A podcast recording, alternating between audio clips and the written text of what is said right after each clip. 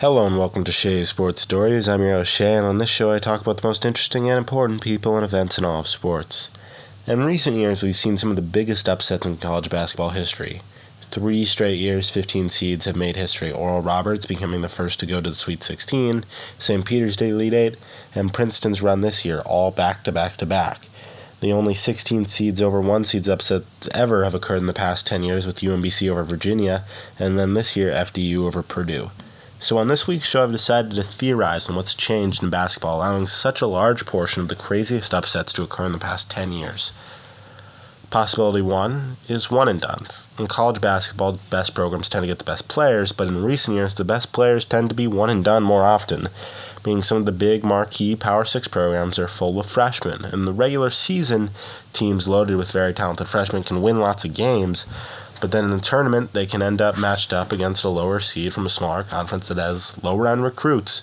So those players have gained a lot more experience playing college basketball, and that can be the edge over a more talented but less experienced team full of one and dones.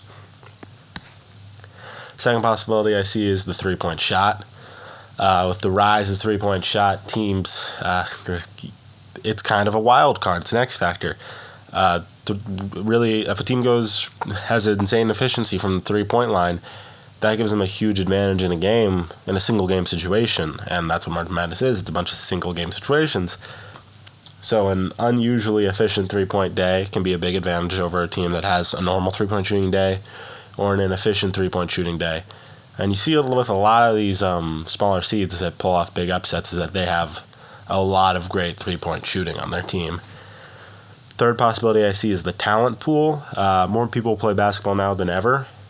Um, and that means that there's a larger pool of talent these teams are recruiting from than they have in the past, meaning even low seeded teams can have very talented players, and that decreases the talent gap between top seeds and the bottom seeds, or at least the talent gap between the, uh, the best players.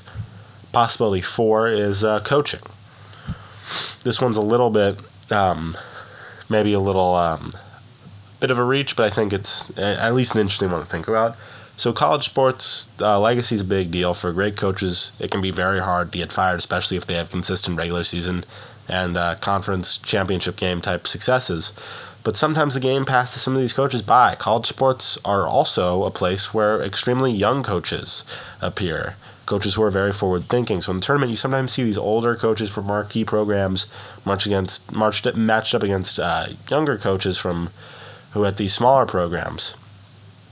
And that uh, difference in thinking between the coaches, an outdated form of thinking versus kind of a riskier, more modern form of thinking, can lead to an upset. Um, overall, though, I'd say it's probably a mix of all these things. It's not just one possibility, but it is interesting to see how the game changing is actually adding more parity.